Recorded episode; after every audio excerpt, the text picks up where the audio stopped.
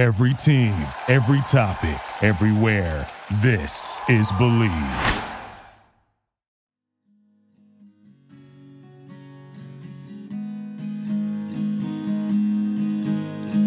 Buenos tardes, mi amigo. Hola, my good friends. Cinco de Mayo's on Tuesday,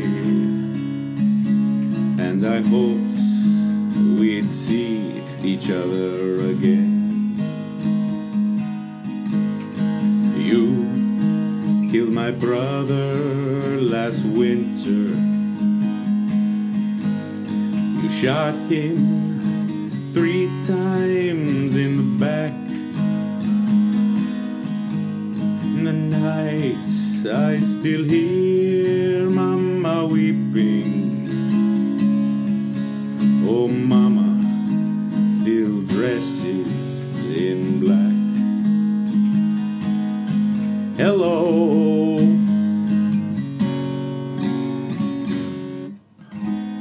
How's everybody doing? It is Labor Day as I record this. I'm doing my labor.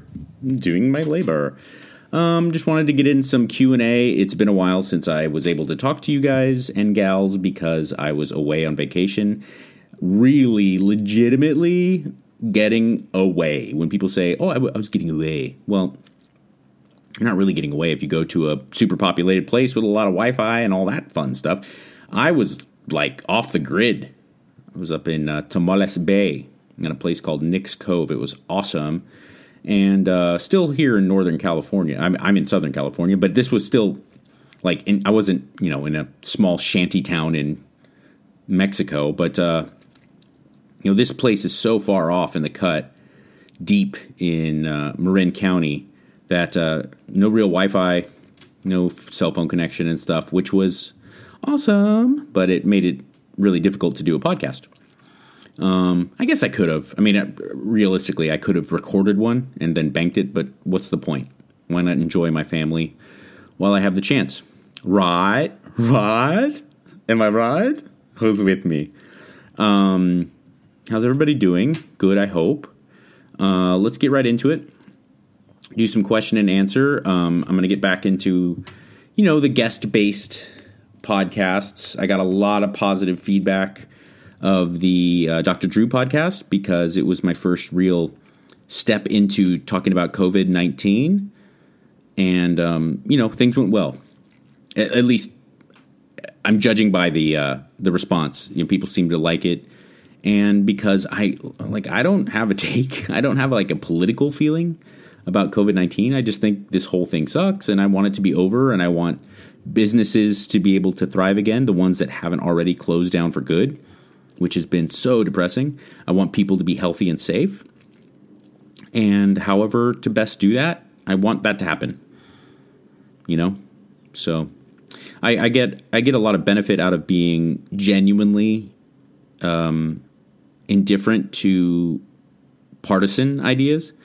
I do not care what party is saying what. I take all political ideas as they come, and I have some very conservative leanings. I have some extremely liberal leanings. I love guns, but I love gays. So I'm not someone who can really say I identify with either party. And I think that helps me a little bit with the COVID stuff because there has been such a political injection to this pandemic.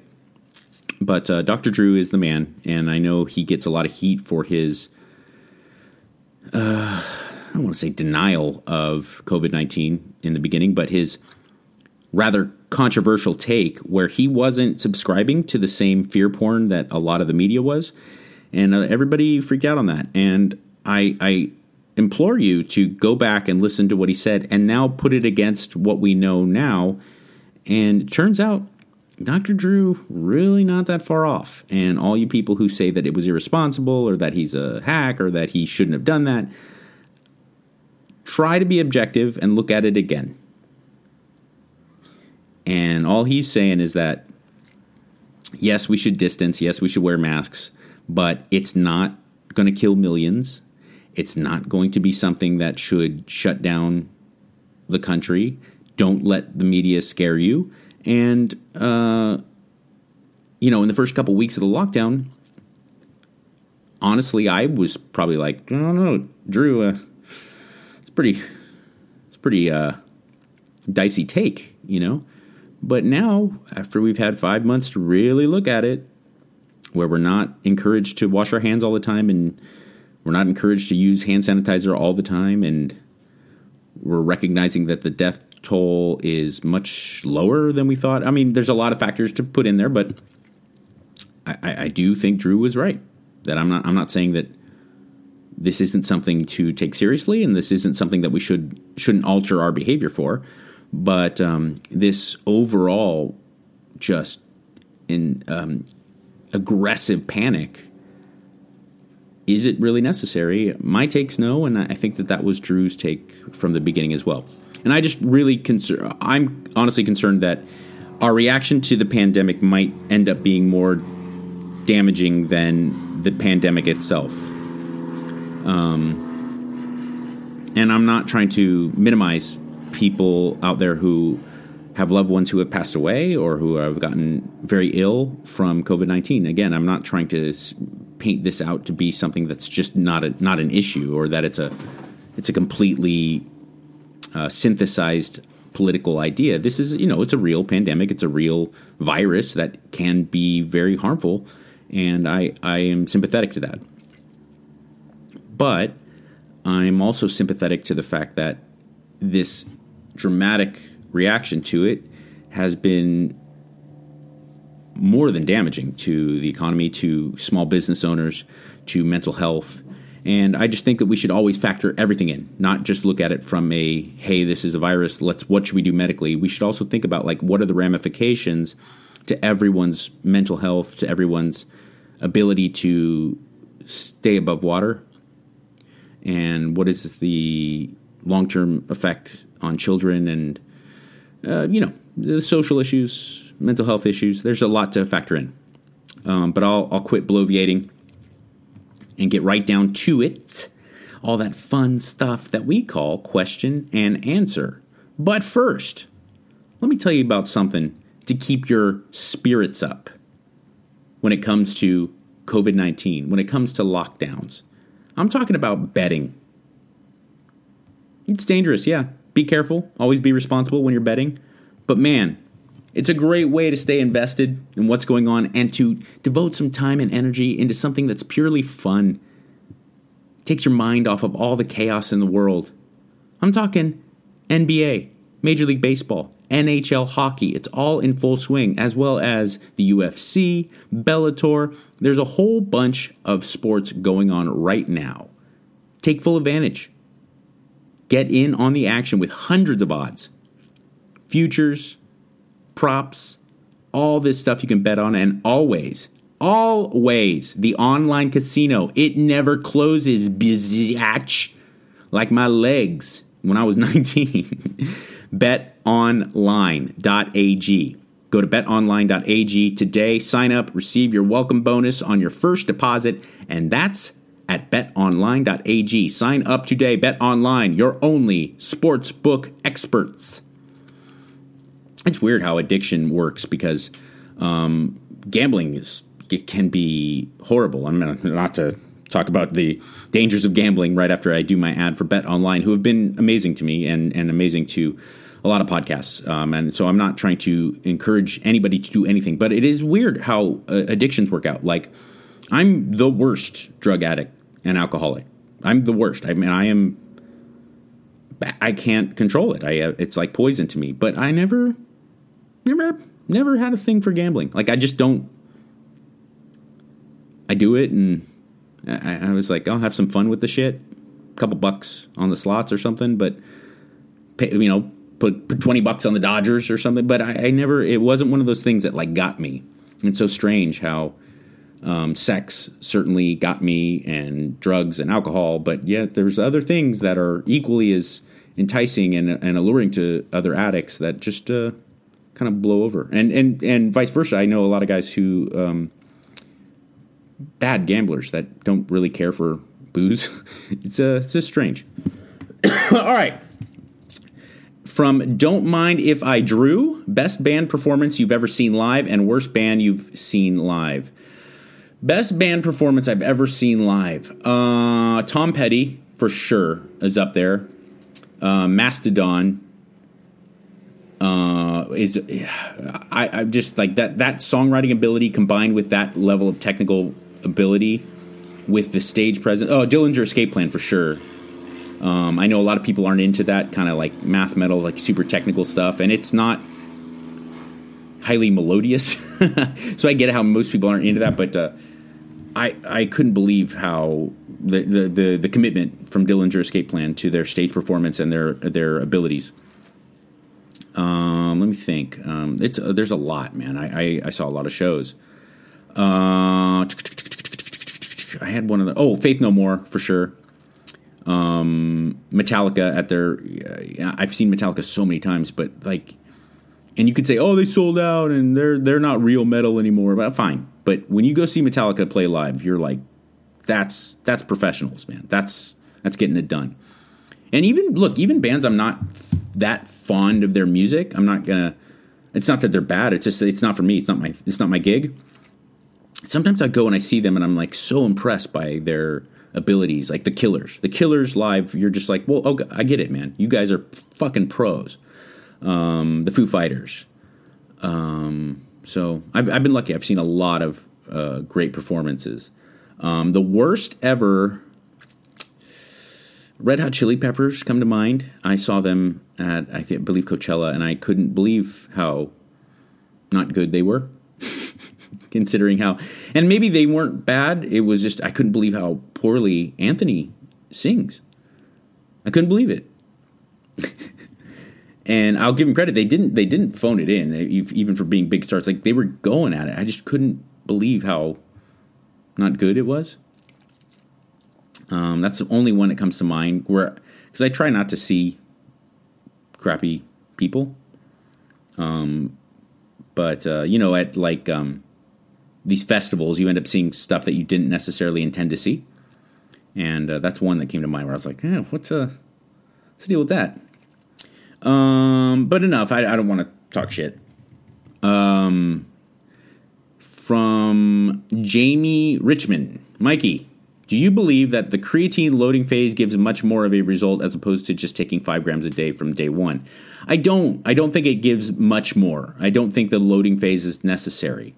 I'm not here to say that I have like empirical evidence to say that it's not worth it, but in the long run, I do think that your gains or your benefit from creatine will be just the same if you don't get that overwhelming bloat that you do with a loading phase. If you just go to five or 6 grams right from the start and continue and take it every morning. I do every day. Every morning I take creatine regardless of what my goals are. There's so much ample and conclusive scientific proof to show that creatine is much more than just a performance enhancer. It's much more than just a like meathead thing to get buff.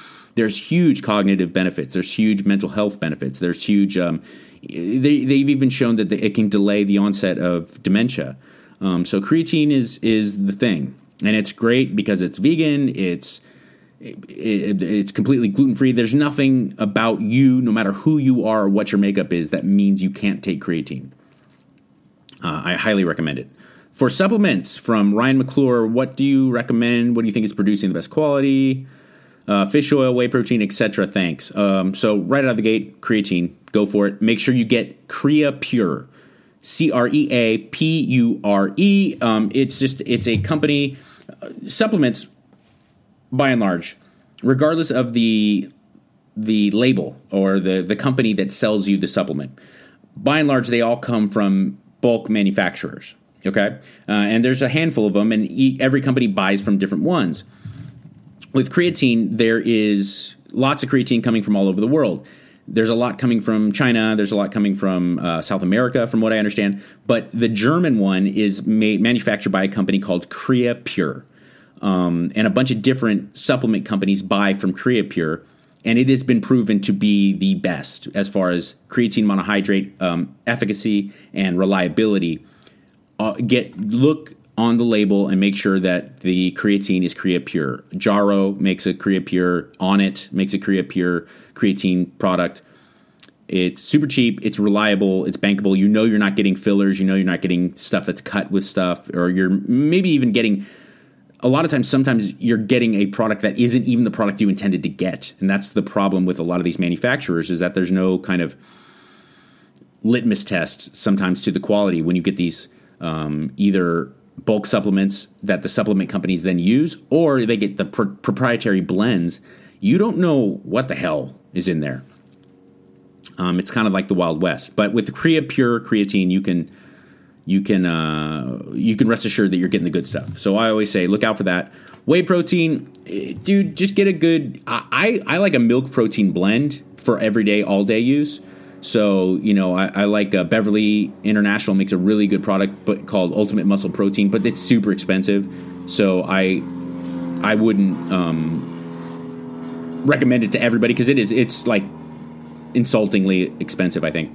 First Form. But Form is spelled PHORM. They make a great product. They make a lot of great products, and I'm using them exclusively right now. And this is not an endorsement. They don't pay me anything or anything. It's just that I'm doing that Bobby Maximus program, and Bobby has been so good to me as far as like really taking the time to instruct me on everything. Guide me through it, like piece by piece, and he got me turned on to this company, First Form. I can't recommend their stuff enough, and they make a post-workout nutrition. This is what I was getting at as far as like a milk protein blend versus a whey protein isolate. Whey protein isolate is awesome, and I do use it, but that it should be pretty much used either right when you wake up or around workouts. It is rapidly digested, sometimes to a fault.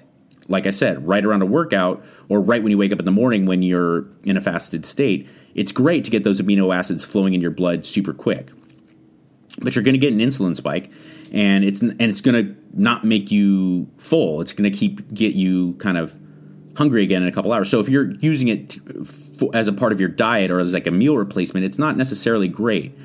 Whereas something like First Form makes Level 1, which is a mix of different proteins that kind of it's a slow dissolve in the body. It takes a long time to digest, and so you're getting a kind of balanced feed of amino acids with whey protein concentrate and milk protein concentrate and some isolate in there. Sometimes they mix egg in there. So BSN makes another Syntha Six, I believe is what BSN makes. It's a blend.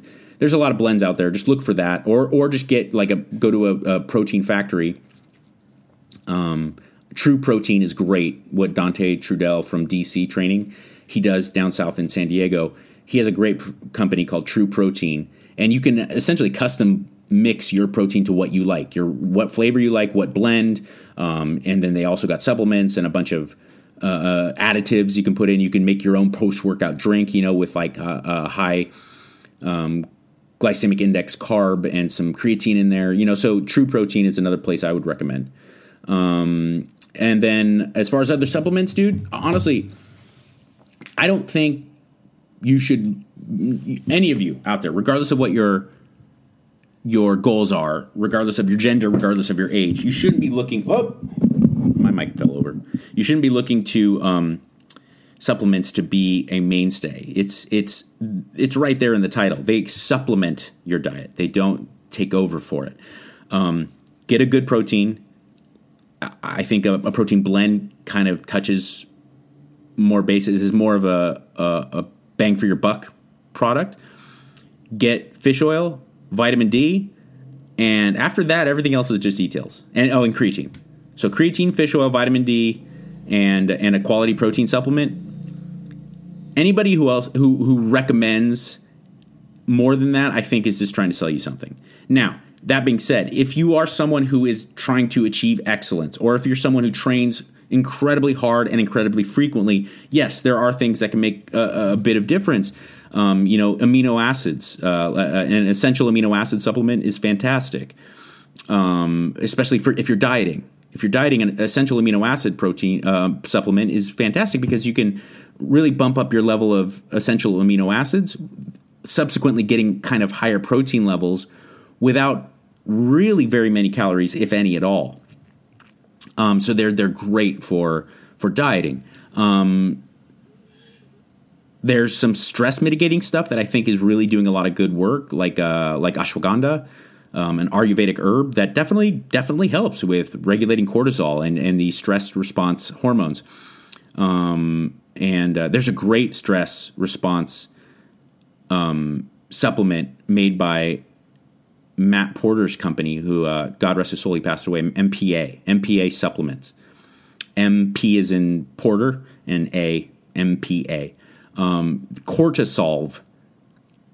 Very, very good supplement. Not a, like I said, you don't rush out and get it just because. But if you're living on the fringes, you're training nonstop, or if you're preparing for like a bodybuilding show or something like that, you're taking a lot of caffeine. You maybe aren't sleeping as well as you'd like because you're deprived. Low carbs, it makes it hard to sleep.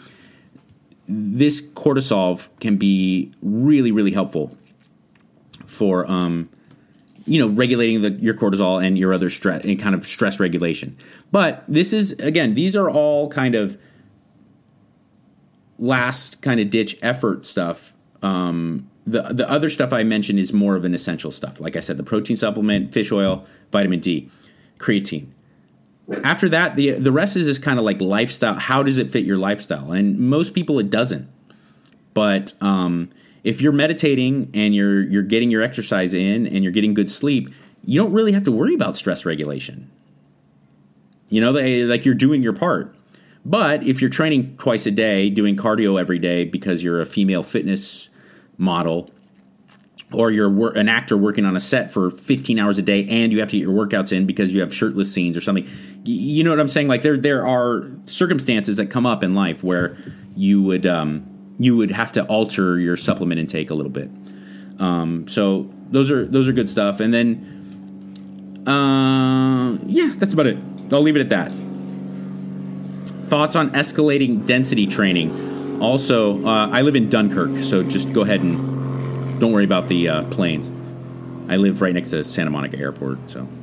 Thoughts on escalating density training. Also, is alcohol as detrimental to gains as we think? Escalating density is great. It is. It's fantastic. Just make sure that you are good enough at lifting weights before you go into something. You don't want to engage in escalating density training if you are not someone who really knows how to lift weights properly, because that's such a level of intensity, especially as you taper up. I guess you don't taper up. As you escalate up, you're going to be training with such intensity and such frequency and engaging in complex lifts when you're fatigued. And so that's not something to do if you don't really have your form down. That's my only caveat. Also, is alcohol as detrimental to gains as we think? Absolutely. Alcohol is poison, okay? And I want to make it very clear. I'm not this guy who is in recovery, who got clean, and then is going to try to tell you not to drink or use drugs. I get it. You work hard all day. It's nice to knock back a couple or to take a bong rip when you get home. I'm not saying don't drink. What I am saying is, like, let's not kid ourselves. Alcohol is poisonous to every goddamn cell in your body. It is bad for you. So if you're going to drink with that in mind. A couple of beers on the weekends, a glass of wine with dinner, a couple glasses of wine with dinner. We're all good. Everything's all good. But don't come at me with, I just don't understand why I don't have abs. I drink a 6-pack every night, or I drink an 18-pack a couple nights a week, but I just don't get it. Well, first off, most alcohol is very calorically dense and is not nutritionally dense. So you're getting a lot of extra calories that don't serve you much. Plus, alcohol itself is detrimental to a lot of cellular function. So it is definitely as harmful to your gains as has been said. But within reason, like I said, if you're drinking like a reasonable, responsible adult, it's fine. It can definitely be a part of your life. Just take it into account when it comes to calories and stuff like that. And also don't drink too much and too frequently. Best upper trap exercises, and how do you focus on back training while minimizing the use of your biceps to row? The best way I've found to build traps is deadlifting heavy. That's it. You can shrug all the live long day. If you're committed to deadlifting and rack deads, if you're, let's say you have a lower back injury, do a rack dead that's, from right below your kneecaps to get that upper back. That and the Olympic lift variations, shrugs, power shrugs with like a snatch grip. Those are huge, man. Those are great. You can go real heavy and just, snatch it up, shrug it up hard, powerfully, like you were about to snatch it, but just don't complete the snatch. Let's see, like clean pulls. Those are great. Clean pulls from the ground with a lighter weight, obviously, than you would deadlift. But those are going to be better than kind of isolation trap movements, in my opinion, in my experience, and then from the experience of people I've trained with. I just shrugs and it's traps are like calves. They're really hard to just isolate with one thing, with one teeny movement where you can take everything out and not get like your delts involved. And calves are the same way. I'm not gifted with good calves, so I've always been kind of focused on calf training and stuff like that. And if you see every Muay Thai fighter or boxer has better calves than most bodybuilders, and they've never done a calf raise in their life. And why is that? It's because they spend a lot of time bouncing around on their toes. Same with ballerinas. So I'm not saying don't train calves. What I am saying is that if you're jumping rope a lot, if you're skipping rope, if you're standing on your toes, doing something, some type of engaging your calves throughout a daily life activity, that's going to be much more beneficial in the overall. And then same with traps. I think if you're deadlifting heavy or doing these Olympic lift variations super heavy, that's going to tax the traps in the upper back a lot better than anything where you could isolate it. Now with the lower traps, those are a lot more important to isolate, and for things like posture and for pulling your shoulders back, and so you don't get that rounded over shoulder look that a lot of people get when they start lifting weights, because they focus way more on their front delt and their chest and neglect their back naturally, because you don't see it in the mirror. And I get that. But don't do that. And when you're training your front delts, when you're training your chest, it's always good to do things like pulls, like band pull aparts, and I do cable pulls to my face. I can put up a demonstration video, and band pull aparts are great, and you can do those at home. Just get yourself a cheap band, like a flexible, one of the exercise band. You do band pull aparts. I'll put up a awesome demonstration, and I'll make sure to wear a sweet outfit. But those are important to isolate in contrast to like your upper traps, where I think getting that big trap look, that big yoked look is going to come much more from complex movements. Let's see here. Also from Lucky Sevens, how do I train my back without getting my biceps involved? I don't know. I mean, I think seal rows, which I put up a video, go to my Instagram at Mike Catherwood or at MikeyLikesYou1, the number one. I put up a video of the seal row, which is essentially a row, barbell row, but instead of doing it standing, you do it lying face down on a bench. Elevate the bench as best you can. Use small plates so you can get a full range of motion. That takes out a lot of any momentum or any other kind of ancillary muscle. That's been the best way for me to isolate it. And then I do things that naturally incorporate my biceps, and I don't worry about it. I do a lot of weighted chins. I do a lot of reverse grip rows and stuff like that, because I frankly don't see it as that big of a deal. As long as I'm making sure to hit my back hard, I see the supplemental bicep stuff as a benefit. And I don't really train my biceps directly. You know, everyone's always like asking about the guns. I don't really do that much direct arm training. Every once in a while I'll do grip training for martial arts and stuff, but I don't really train my arms directly. I just rely on close grip bench press for my triceps and regular any pushing movement, and then a lot of chins and stuff like that for my biceps. And it seems to work out, you know.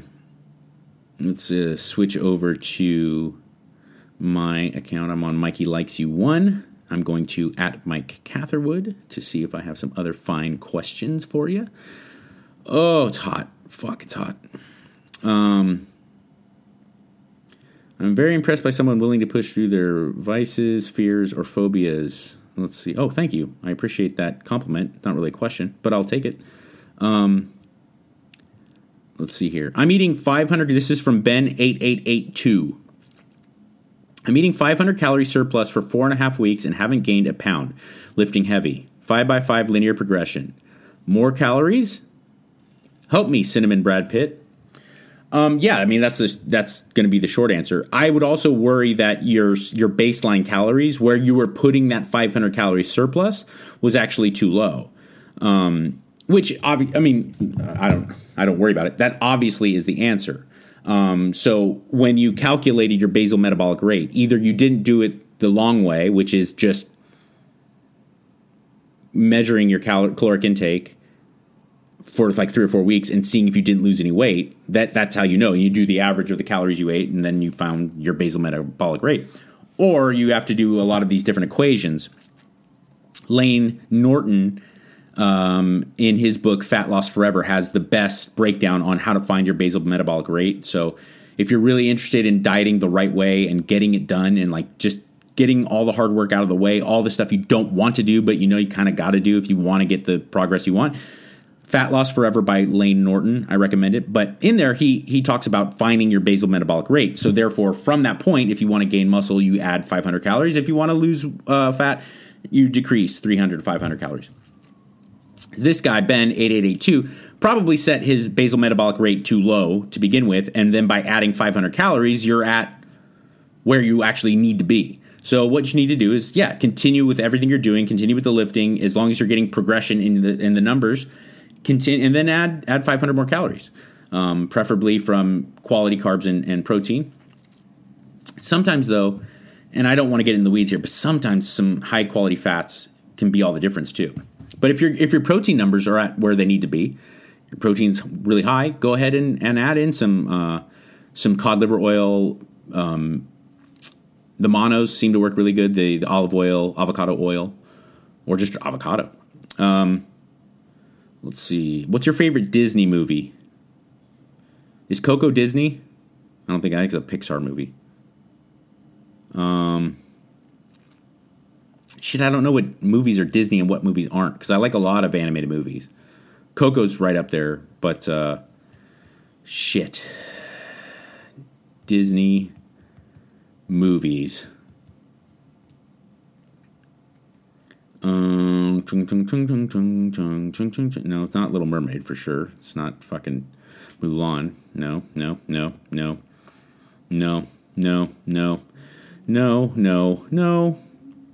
Definitely no. Fuck you. God damn. I guess all the movies I like, you know, that I watch with my kid are not Disney movies. They're more like Pixar. Oh, the original Tron. That's a classic Disney movie that I like. The original Tron with Jeff Bridges. Fuck yeah. That movie rips. All right. I'm going with that. Workout music suggestions. Always looking for new music for my spin classes. It's hard. I have a lot of stuff that I listen to. I've recommended it before. I'll recommend it again. The Rocky IV soundtrack. I know it sounds cheeseball, and a lot of the music is very cheesy. But damn if it doesn't get you pumped. when Eye of the Tiger kicks in, or There's No Easy Way Out, you know, these songs, they're designed to have like a motivational message. And the music is upbeat and powerful, and it makes you feel stronger. Rocky IV, go for it. You'll feel like you're training in Siberia with Logs and Pauly, the asshole who I never understood why Rocky continued to take him places. Like, Pauly's never been anything but a piece of shit. He beats Adrian in Rocky I. He talks shit on her all day about how she's terrible and Rocky shouldn't be with a dirty bum like her. He doesn't work. He always needs to borrow money. He's just he's a pile. He's a parasite. But yet Rocky's like, oh no, I need him. The guy can win in Russia. Mommy Mama asks, why are you so handsome? Genetics. What are some simple things I can do to start working out again? I don't want to hurt myself because I haven't worked out since before I was pregnant with my son. That's almost 9 years. Walking, get it going. And when I say walking, I don't mean like, oh, I'll decide to walk down to my car. I'll park far away. Get 10,000 steps in every day. Start it. Start committing to walking 2-3 times a day. Get 20 minutes in. Get it after your meals. There's evidence that helps with postprandial insulin, and walking's great. It's the most like physically appropriate thing human beings can do. Planks. Start working on planks. Body weight squats. These are things that are not going to hurt you, and you can get going. Get them going. Get in exercise. One of those bands. You can start doing a lot of exercises. You know, like postural correction and core work, and it's great. I think when you get to a certain point, you definitely need to start looking into going to a gym and lifting heavy weights and doing it hard and like really getting into the weeds with it. But if you're just getting back into it after 9 years, focus on diet, start walking, start doing planks and bodyweight squats, lunges, bodyweight lunges, push-ups from your knees, and just monitor them, can be consistent, and progress. How was the training you did with Martin from Lean Gains? It was awesome. Martin Berkhan, big influence on me, big positive influence. I've learned a lot from the guy. I don't regret any time, energy, or money I spent on working with Martin Berkhan. His book is The Lean Gains Method. He has a podcast now. I recommend it. His website is leangains.com. He's kind of the godfather of intermittent fasting, and he's just a super smart guy. And more than anything, he'll get you, really brainwash you into getting rid of all this unnecessary shit that we all do. All the newfangled fad diets and fad workouts and stuff that looks really fucking alluring on Instagram but isn't really helping you. In fact, it's getting in the way. Simplify, minimize, get after it, work hard. So yeah, Martin's awesome. What's your typical eating routine and what kind of foods do you eat the most? Any go-to foods? Typical eating for me is super high protein. I walk it like I talk it. I always tell everyone to bump that protein up, to keep you hungry. Keep you full, prevent hunger, to help with thermic effect of food, and also obviously to flood your body with amino acids, quality amino acids, so that you can build or retain muscle regardless of what you're looking to do. I like bison a lot. That's probably my number one go-to. Eggs and egg whites, a mixture of the two. Because I have to monitor my calories, to get 250, 260 grams of protein. I can't have ribeye and whole eggs all the time because getting that much protein from ribeye and whole eggs would put me way in a caloric surplus. So I do eat a lot of fish. I eat a lot of bison. I eat a lot of eggs, egg whites mixed. Around my workouts, I have hydrolyzed whey protein, Greek yogurt, low-fat or non-fat Greek yogurt, some berries, That's a go-to. My carbs almost all come from Ezekiel bread, sweet potato or potato, and rice and oatmeal. Those are my go-tos. And then I'm a big fruit eater. I think one of the kind of unforeseen downfalls of the keto movement is that people have gotten scared of fruit, which is insane. When I'm getting my leanest, I'm trying to get my leanest, I eat a ton of fruit. Citrus fruits are great. I eat a shit ton of apples. And my fat mostly comes from the eggs I eat and the bison, and occasionally a little olive oil, on a salad or something like that. And my fish oil, my vitamin D, my creatine, and that's that. Hey man, I love the podcast. I have a question regarding a distended gut. You mentioned doing vacuum poses for in episode 4. I did powerlifting style training for a while and avoided core work. Now that I'm focusing on losing body fat, I'm noticing my midsection and obliques in particular look a little like Jake Shields, not as shredded, and I'm looking for other advice or if it's even possible to change that. Thanks, brother. Yeah, obliques is a tough one because everyone wants that V taper and a really tight waist.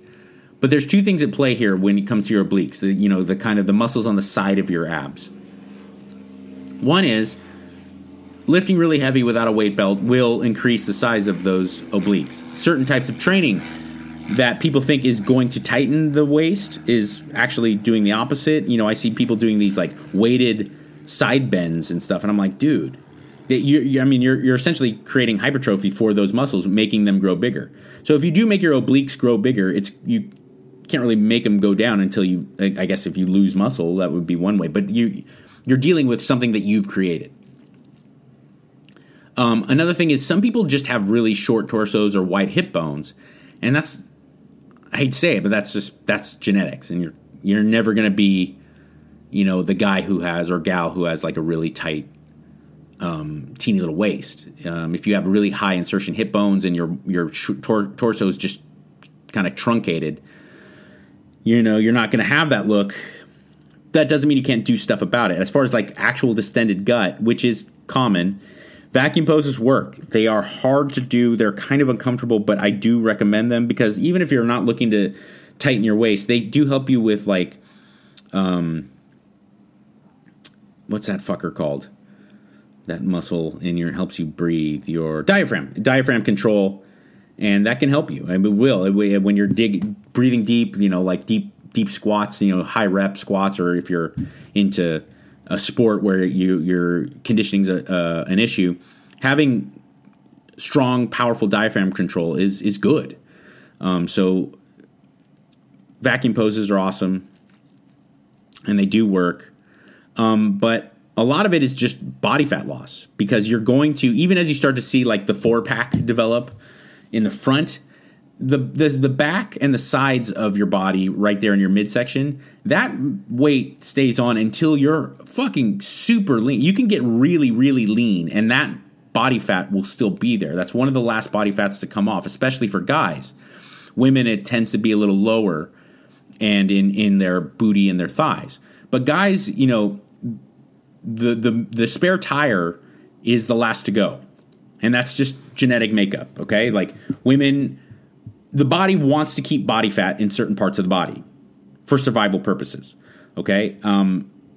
For men, it seems to be around the gut. For women, it's around reproductive organs. And I think that makes a lot of sense.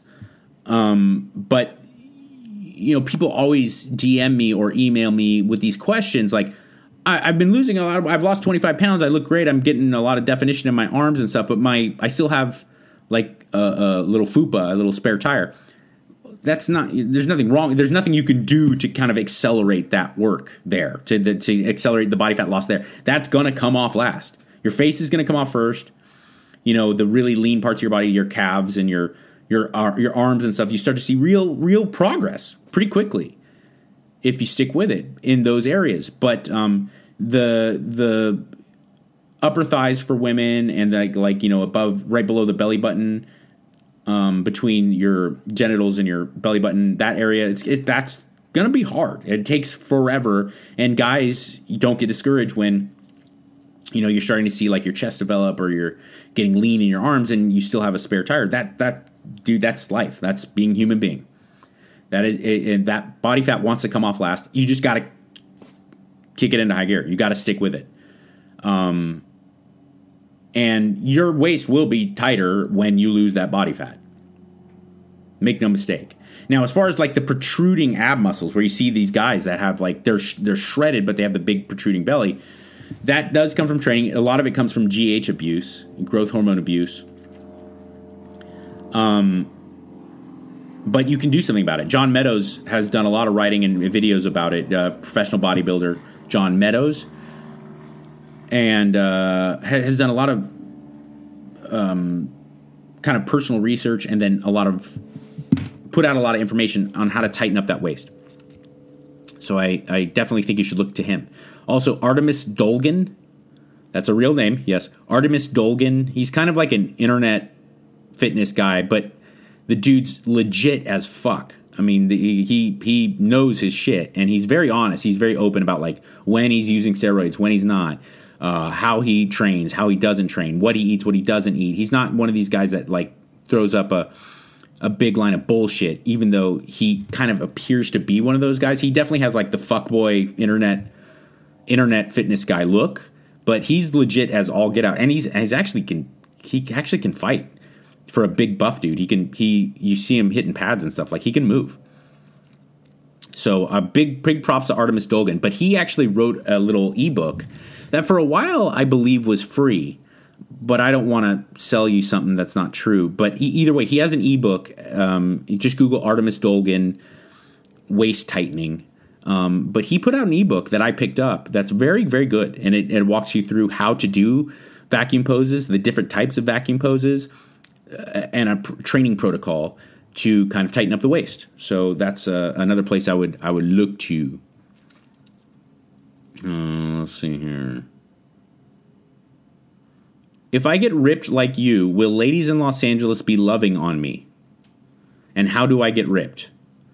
I think kind of a joke question, but I will answer it seriously because I think there is a serious answer there. No. If you get ripped and you're an asshole, ladies will not like you. You will get more attention initially from women. And this goes for you ladies too. I can't speak to a lesbian lady, but I know as a straight man that if a woman gets in an incredible shape, has an incredible body, us straight guys will definitely pay more attention to you, but we won't like you any more or less. And same goes for ladies. Being a handsome guy or being a really buff, shredded dude, it opens more doors. Let's not kid ourselves. And same goes for ladies. More people are going to be initially interested in you, at least visually. But if you're not someone who's considerate, nice, thoughtful, smart, ambitious, all these, there's nothing you can do to make you more appealing to the opposite sex, except for be someone who's appealing to the opposite sex. And I know that sounds like a trite answer, but what I'm saying is you could be as shredded as you want.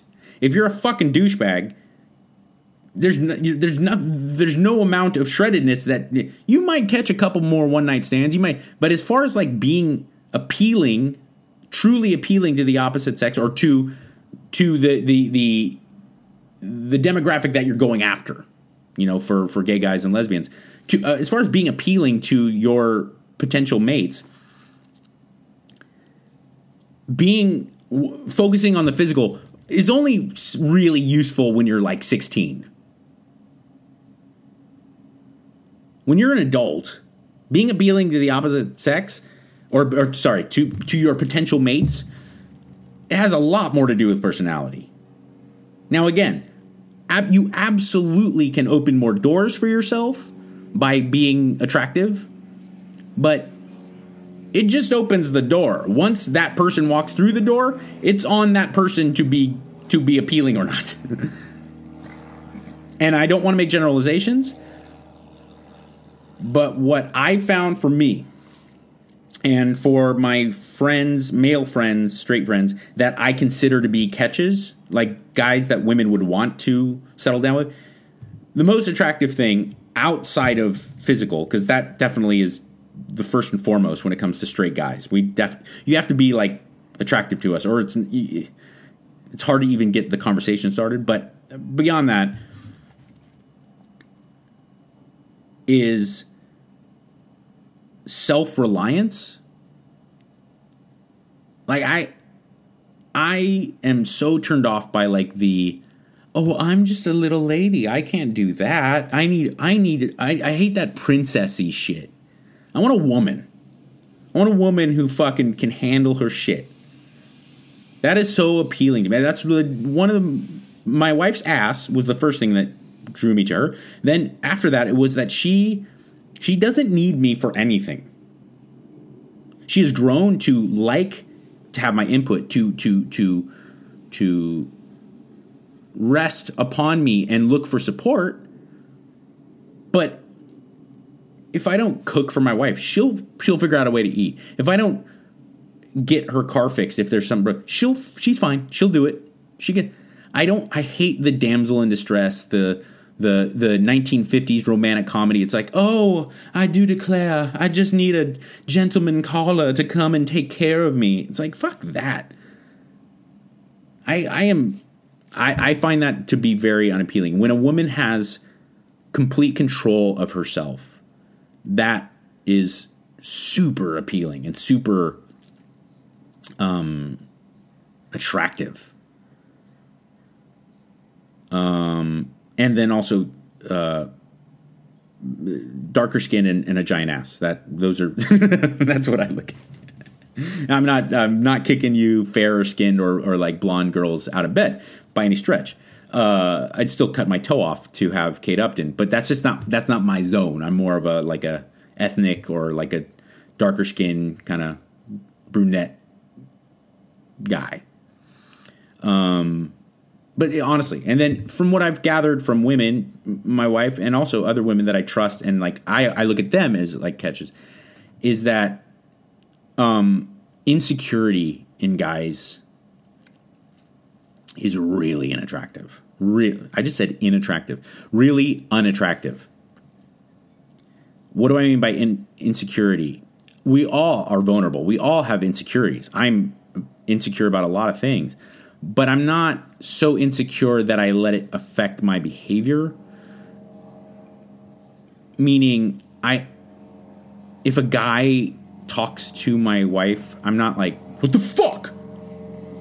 You know, that kind of macho shit.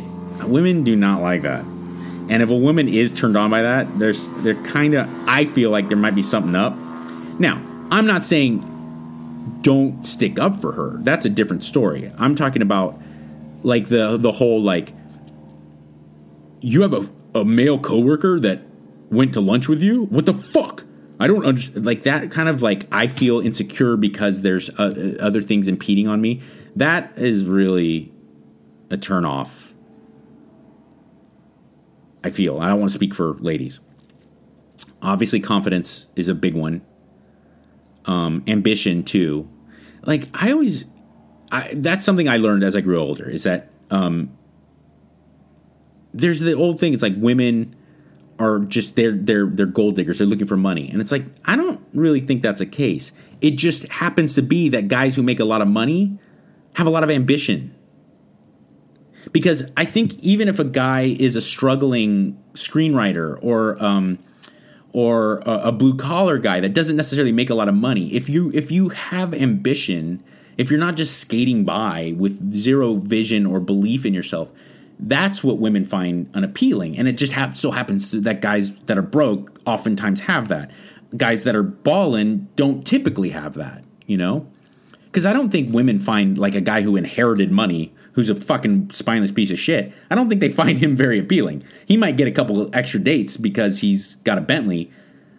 And sure, he may land an actual gold digger, but by and large, I don't think women find that appealing. What is appealing is the power and the self-assuredness that comes with a guy who is able to go out in the world and make a lot of money in a capitalist country. So, you know, that's the kind of thing I think of. And I just want to circle back. I'm not saying, like, if someone's fucking with your lady, I totally am into I don't want to encourage people not to be like a traditional, what would be looked at as maybe even like a toxic masculine guy, because I don't care if you think I'm toxic or overly macho. If someone's fucking with my wife, there's a problem, and I'm going to handle said problem. That's not what I'm talking about. What I'm talking about is like, if a guy makes more money than you, and so that you get upset when he's around your wife or your lady, or if a guy is handsomer than you and you're like, I don't know, you can't hang out with that guy, or what the fuck, you know, and the guy who's constantly like going through his wife's phone or his girlfriend's phone, that's the insecurity I'm talking about. That is no relationship to the, like, there was one time, I'm not the guy who typically goes down the rabbit hole of getting into Twitter fights, but one time some guy was really shitting on my wife in a grossly inappropriate way. And I was like, dude, I'm going to find you. I'm going to fucking kill you. I'm going to beat your ass. I'm not going to literally kill you. I'm going to beat you up. Fine. Charge me with assault. Like, I was so enraged by that idea, and certain people definitely were like critical of me because I was like, I don't know this person. I don't know where he is. The only way I can get in touch with him is in a public forum, because I can't send him a DM, because at that time, I don't know if it's changed, but you couldn't DM people that didn't follow them. And they didn't follow you. And he wouldn't let me follow him. I tried to follow the fucker. He wouldn't, he was spineless. And so I just started tweeting publicly. I was like, either completely change your way and apologize publicly, or you're dead. I'm going to fucking find you. I'm going to beat your ass. And I don't equate that to the same kind of like weird insecurity thing. I know that was a really long-winded answer for such a question, because I'm pretty sure this guy who asked me, will more girls like me if I'm ripped? I think he's kind of fucking around.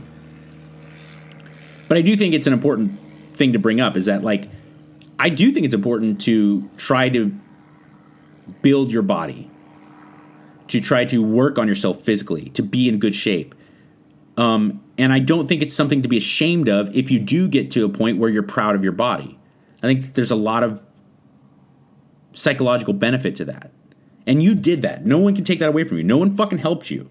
If you get an amazing physique, that's one of the few things in life, like, we all kind of know you didn't inherit that from your parents.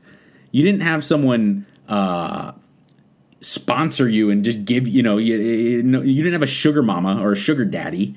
Like, you had to grind. You had to fucking measure your food. You had to diet. You had to get in the gym hard and continually do it over and over again. So, like, I think you should be very proud if you get a body that is rocking. But don't get confused into thinking that that makes you a better person or more appealing to other people,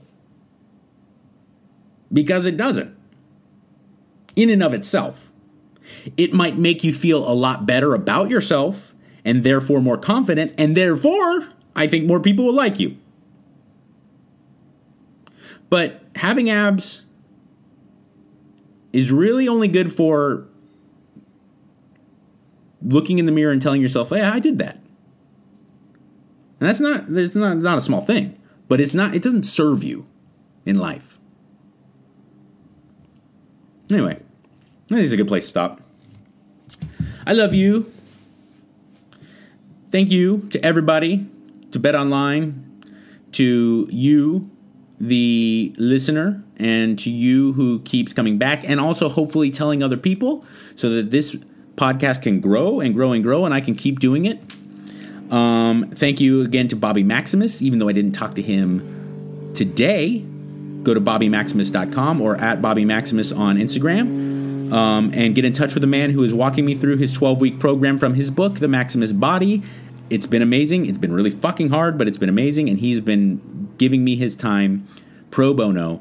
And I really do appreciate it. I'm going to talk to him sometime this week, and I will post it for you guys so that you guys can hear the check-in and glean some information from it, and hopefully get some positive messages. And remember, in this crazy mixed-up world that makes you think that nobody cares, I do. Be good. Thank you for listening to Believe. You can show support to your host by subscribing to the show and giving us a 5-star rating on your preferred platform. Check us out at Believe.com and search for BLEAV on YouTube.